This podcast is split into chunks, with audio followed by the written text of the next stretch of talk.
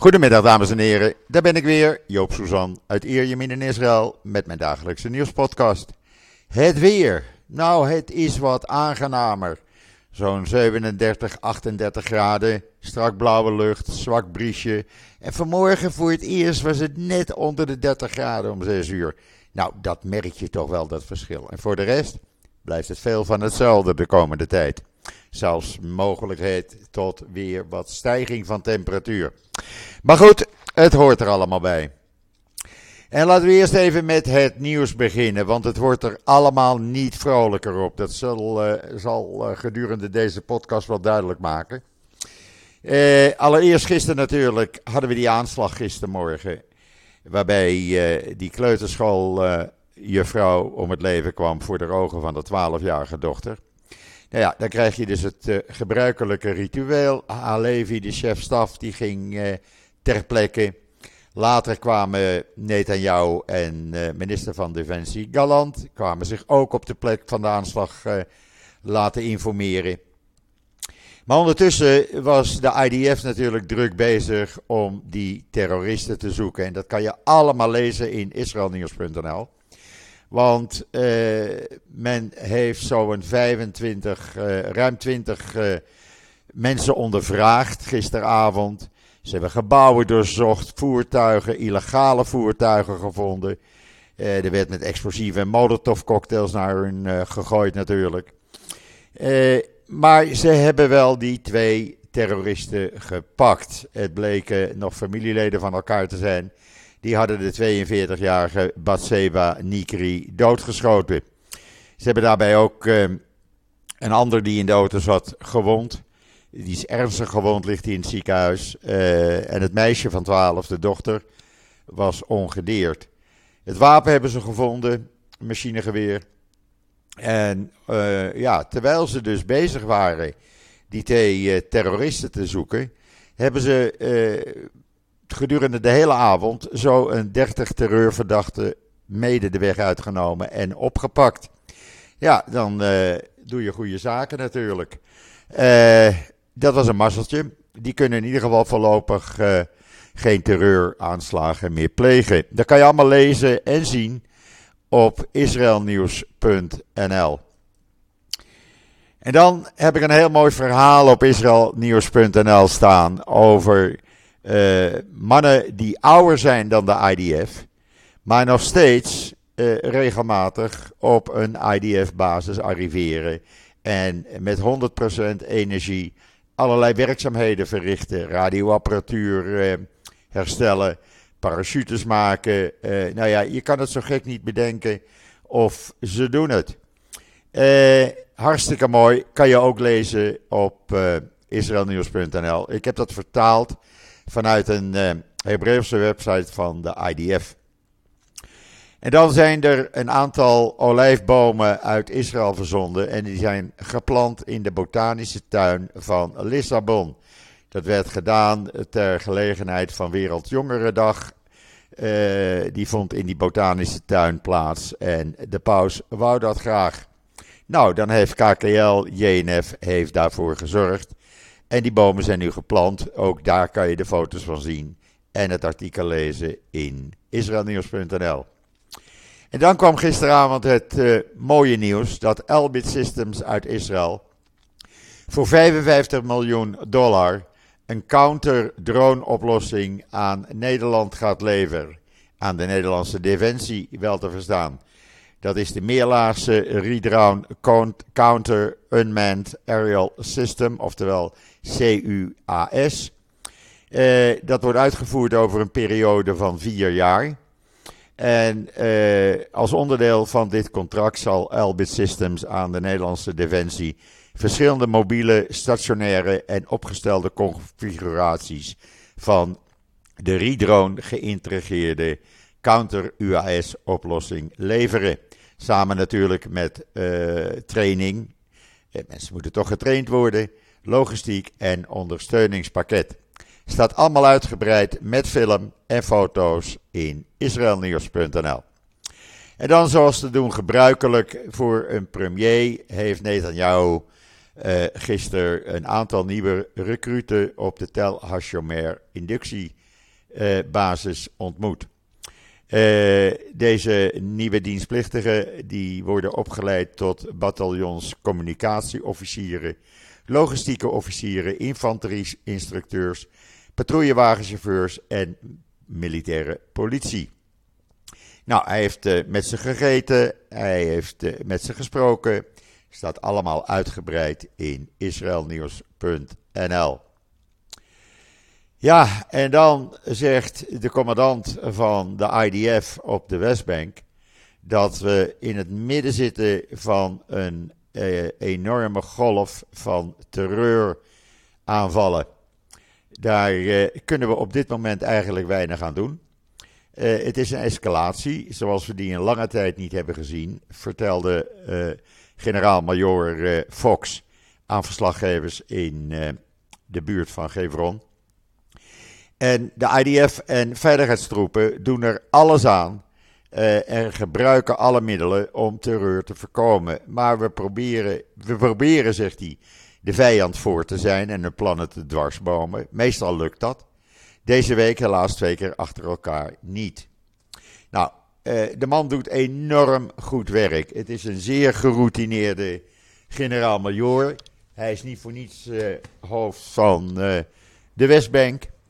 Maar dan krijg je de ultra-orthodoxe partijen, of tenminste de extreemrechtse partijen moet ik zeggen. Laat ik, met, laat ik het nou uh, goed zeggen. Die zijn op social media een campagne begonnen waarbij ze uh, eisen dat deze generaal-majoor Fox wordt ontslagen. Want het is allemaal zijn schuld, zeggen die extreemrechtse Knessetleden. Dat kunnen ze dan wel zeggen, maar de meeste van hen zijn zelf nooit in dienst geweest omdat ze daar niet goed voor zijn of omdat ze te gewelddadig waren. En dan kan je wel oproepen voor het gemak van het ligt niet aan ons, het ligt aan deze generaal-majoor. Eh, opzouten, zeg ik dan.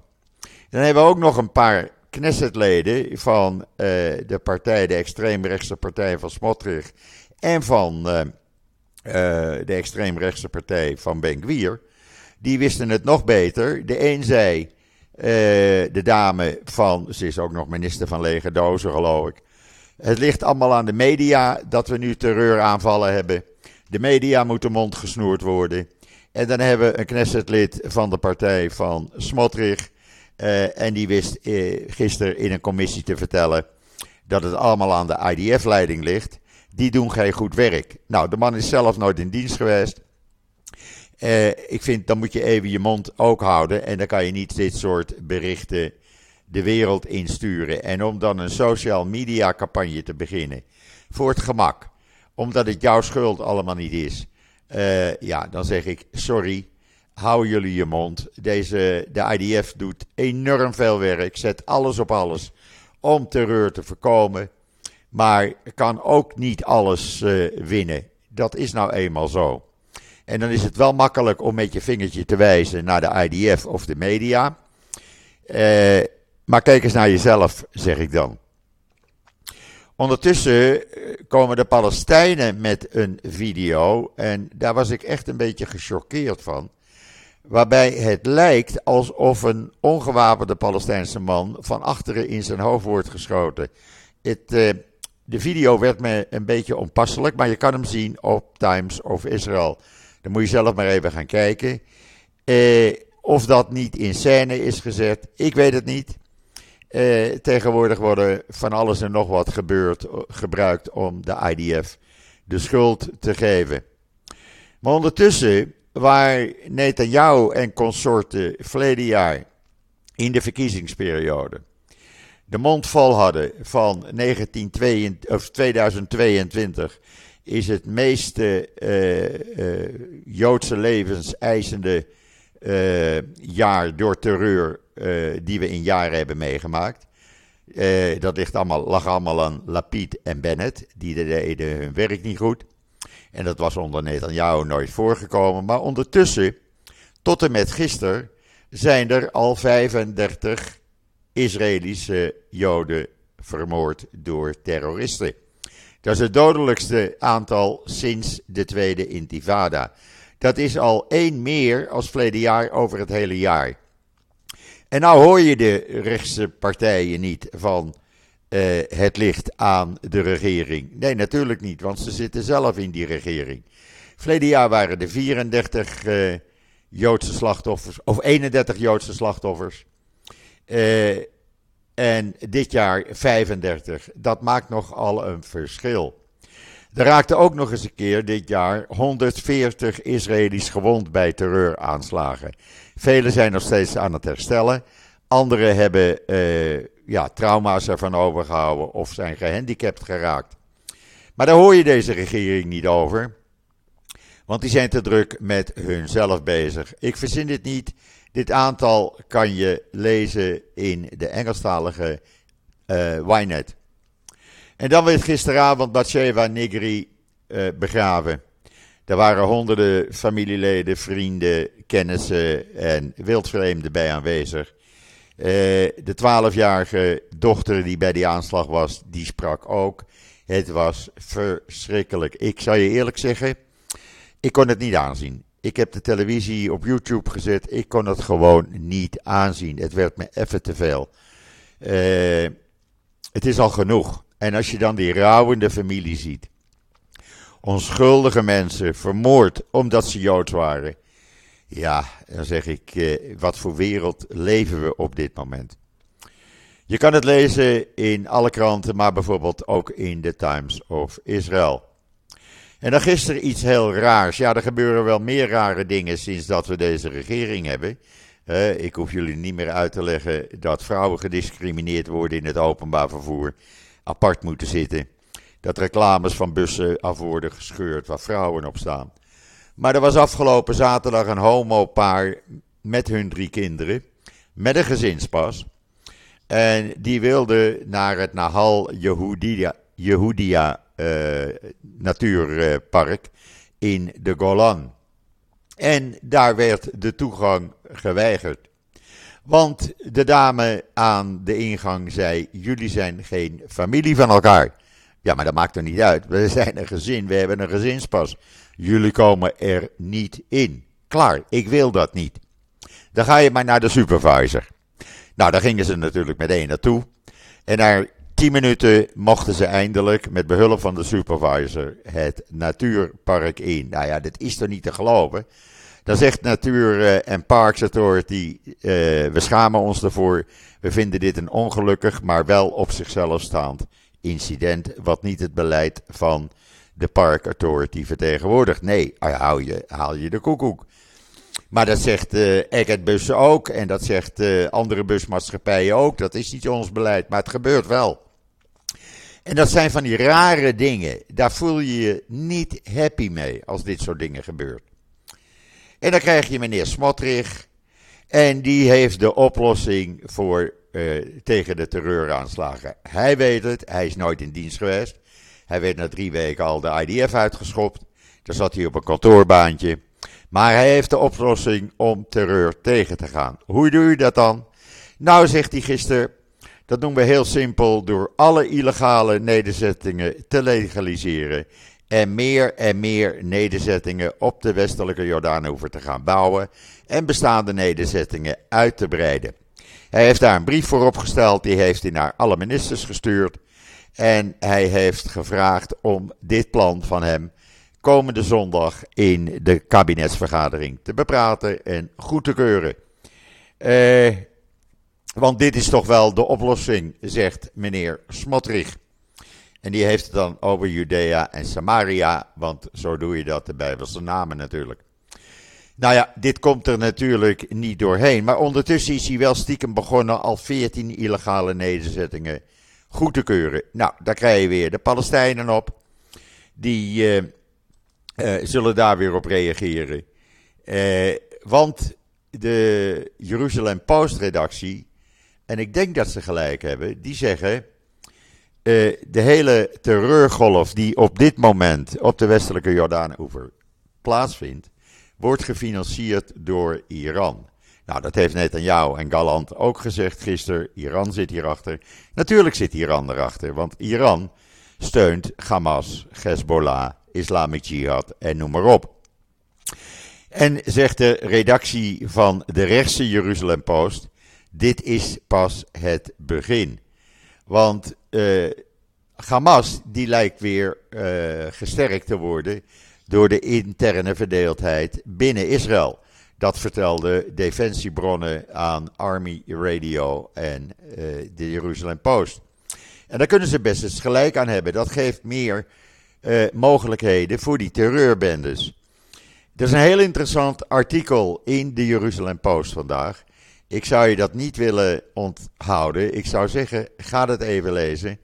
Want het maakt een heleboel uh, waar. Het, verband, uh, zegt de Jeruzalem Post, ligt namelijk bij de financiering door Iran van uh, terreurorganisaties zoals Hezbollah, Hamas en de Palestijnse Islamic Jihad. Er is geld genoeg.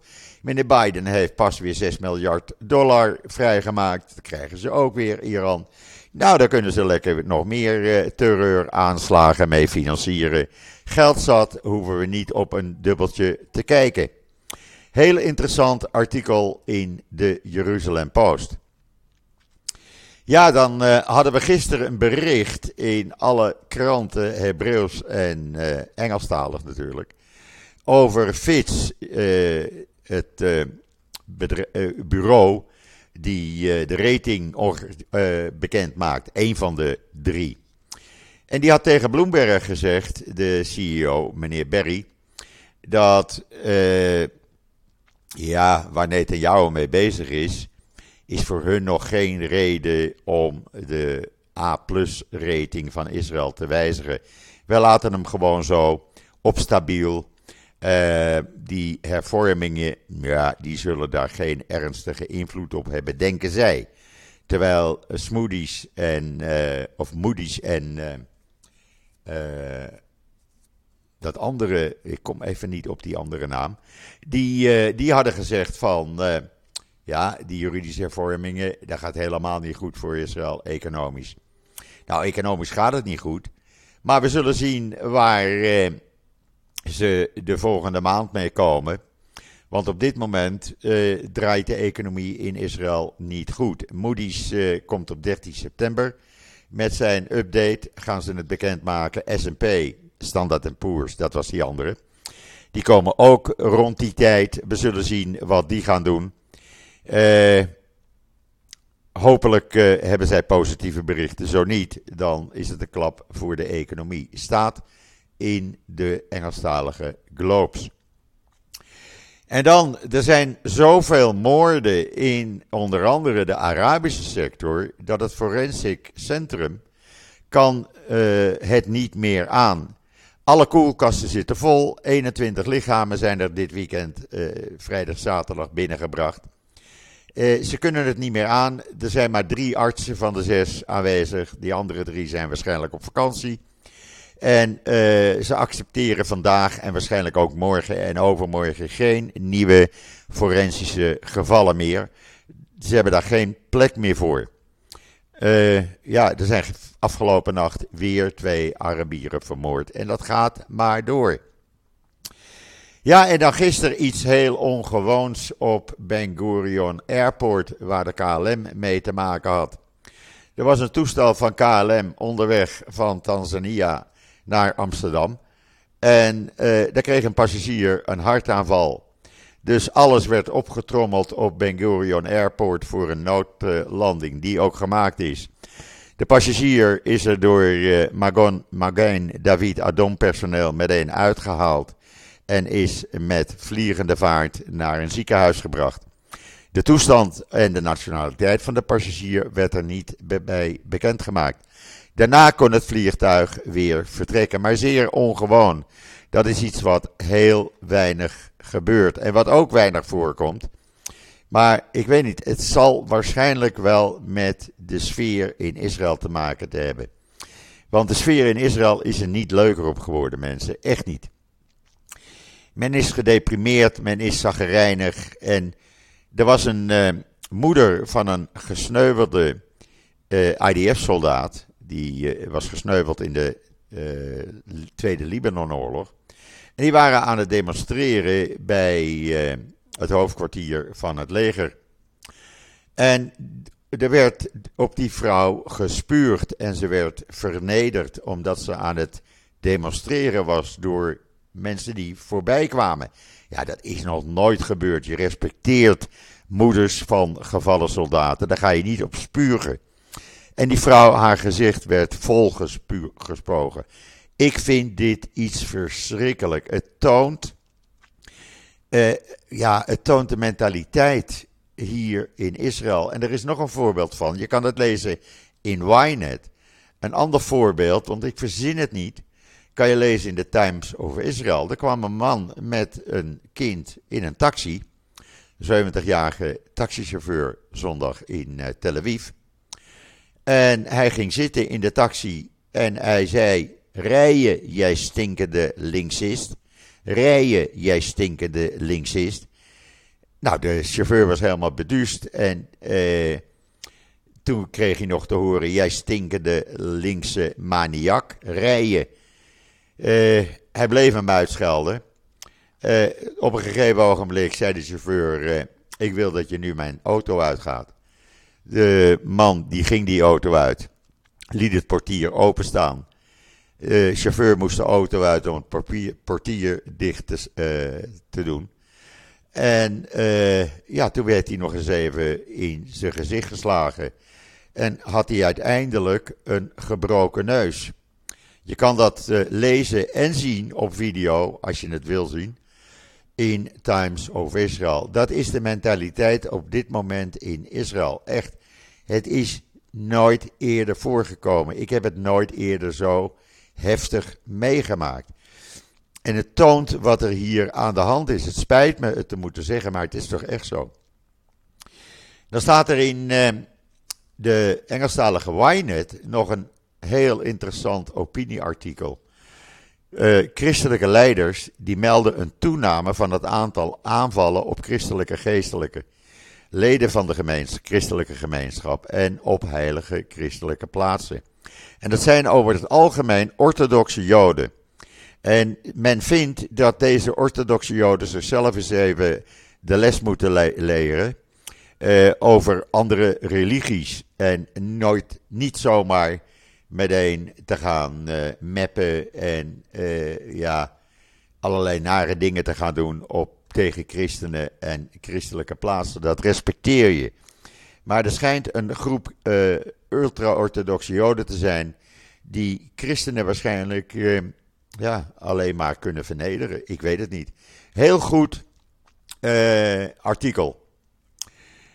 En dan, ja, een opiniestuk, of eigenlijk, het is een analyse en ik vind dat ze daar wel gelijk aan heeft.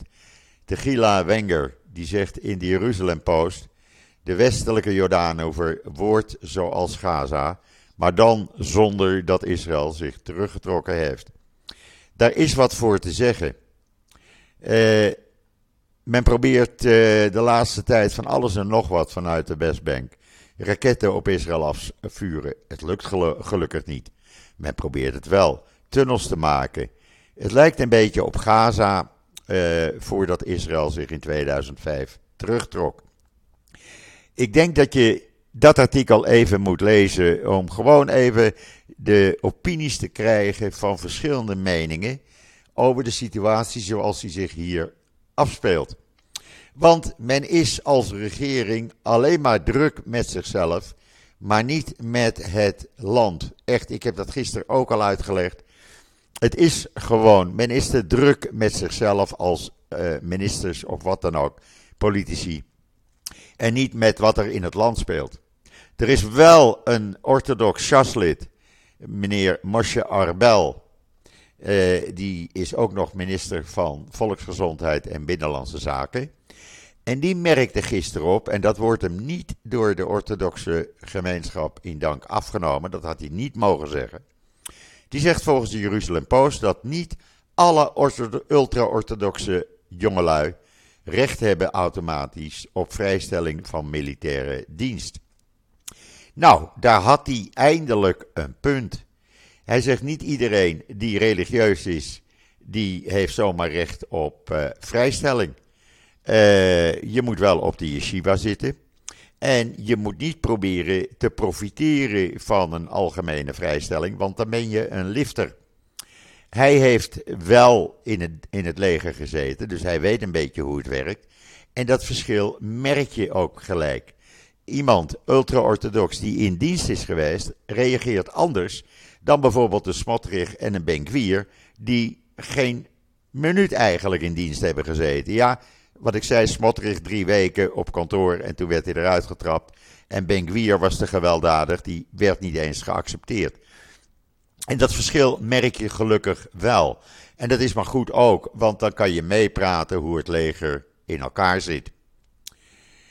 En dan, uh, ja, in Globes een, uh, een bericht. Uh, ja, er wordt altijd al over gesproken, maar wat blijkt nou? De mededelingsautoriteit heeft het levensmiddelen, het voedingsbedrijf Strauss gewaarschuwd dat er aanklachten tegen dat bedrijf komen. Want die zouden prijsverhogingen uh, alleen maar hebben gedaan in overleg met de concurrentie. Dus met andere woorden, als Strauss ging, uh, hun prijzen wilde verhogen, dan namen ze contact op met andere voedingsbedrijven. Zo van, hebben jullie ook geen zin om producten te verhogen? Dan doen we dat met z'n allen tegelijk. Ja, op die manier blijven die prijzen hier in Israël wel de hoogte in gaan. En krijg je nooit een keer een mogelijkheid dat prijzen naar beneden gaan. Nou, ze hebben dat nu door. Het staat in de Globes. Ik hoop dat ze aangeklaagd worden, want het is profiteren over de portemonnee en de rug van ja, de gewone burger, laten we het zo maar zeggen. Het gaat alleen maar om hun eigen portemonnee. Daar gaat het om. En uh, voor de rest interesseert ze geen donder. En dan stopt het Israëlische leger met het veroordelen van aanvallen op de IDF door rechtse politici en ministers. Want, zegt de IDF, we zijn er nou wel achter dat dit alleen maar wordt gedaan om de leiding van de IDF de schuld te geven van de verslechterde veiligheidssituatie. En uh, doordat er zoveel reservisten weigeren nog uh, voor reservedienst op te draven. Dat doet men bewust vanuit rechtse en extreemrechtse hoek. Nou, daar passen wij voor. Uh, wij gaan daar niet meer op in. Nou, ik denk dat ze daar gelijk aan hebben.